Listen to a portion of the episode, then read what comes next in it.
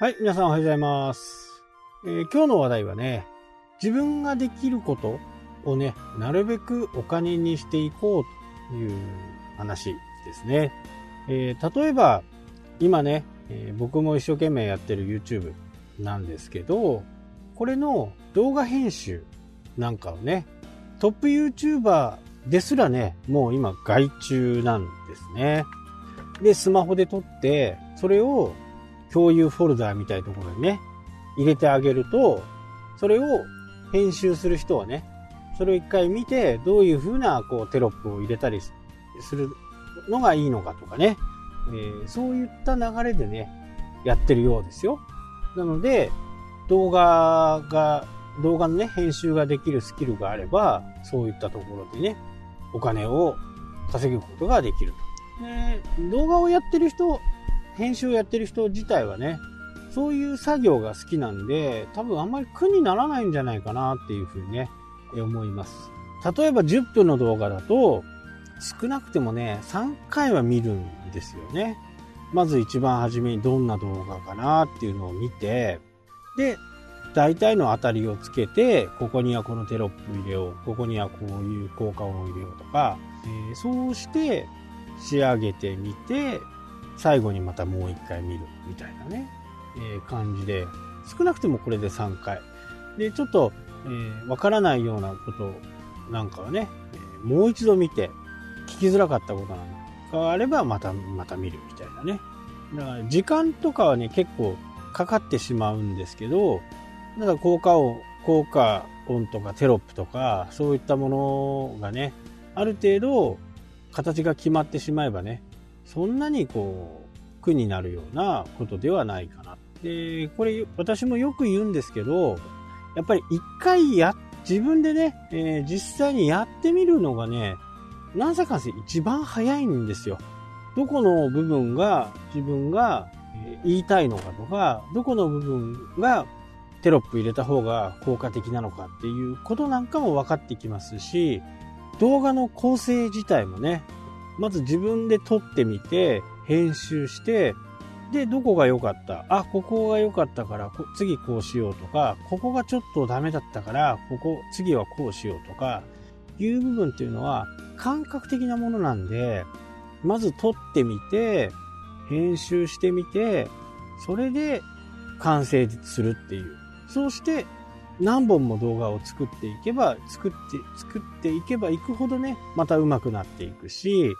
ポイントなんかも、ここの部分を伝えたいっていうことなんかも、すごくね、えー視聴者に伝わりやすいんじゃないかなっていうふうにね、僕は思いますからね。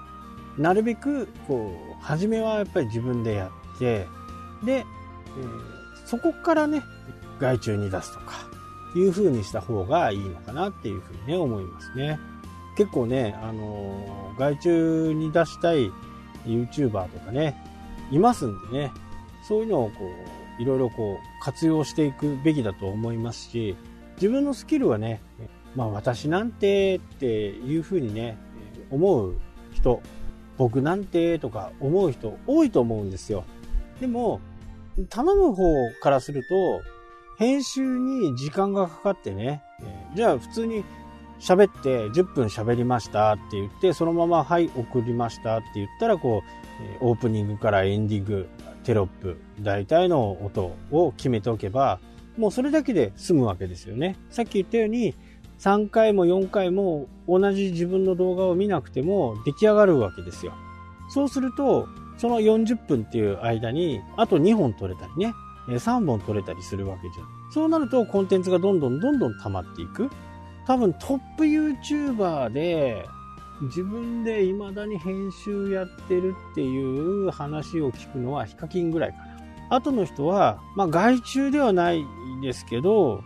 編集スタッフがいたりね、友達がいたり、そういう風な形、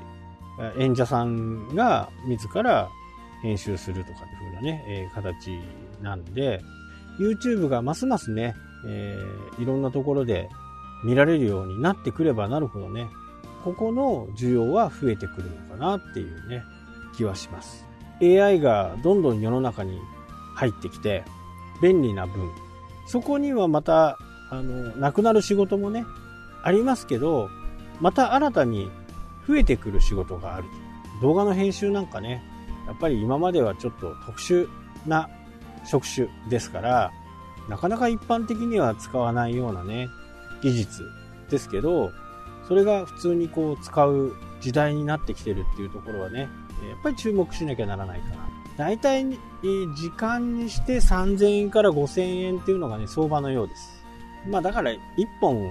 3、4000円、3から5000円ぐらいで、1本の編集。さっきのね、30分、40分だから、10分ぐらいだったら、大体こう、1時間分とかね、そんな感じがね、相場かなっていうふうに、思います。まあ時間がある方だったらね、どんどんそういう仕事があるのかなっていうふうに思います。で、一昔はね、フリーという、何でもフリーでね、配って、それで自分のビジネスにね、つなつなげようという風な形がトレンドでしたけど、最近はこれだけね、多くの人たちがインターネットをやったり、ブログをやったり、YouTube をやったりする中で、ここでね、少しでもいいんで、お金をいただくっていうこと、クレジットカードでのね、決済を行うっていうことが、最近ちょっと注目されてきてます。やっぱお金を払わないと、人はね、こう、まあ、いつでも見れるかなっていう風なね、形になるっていう心理が働くのかな。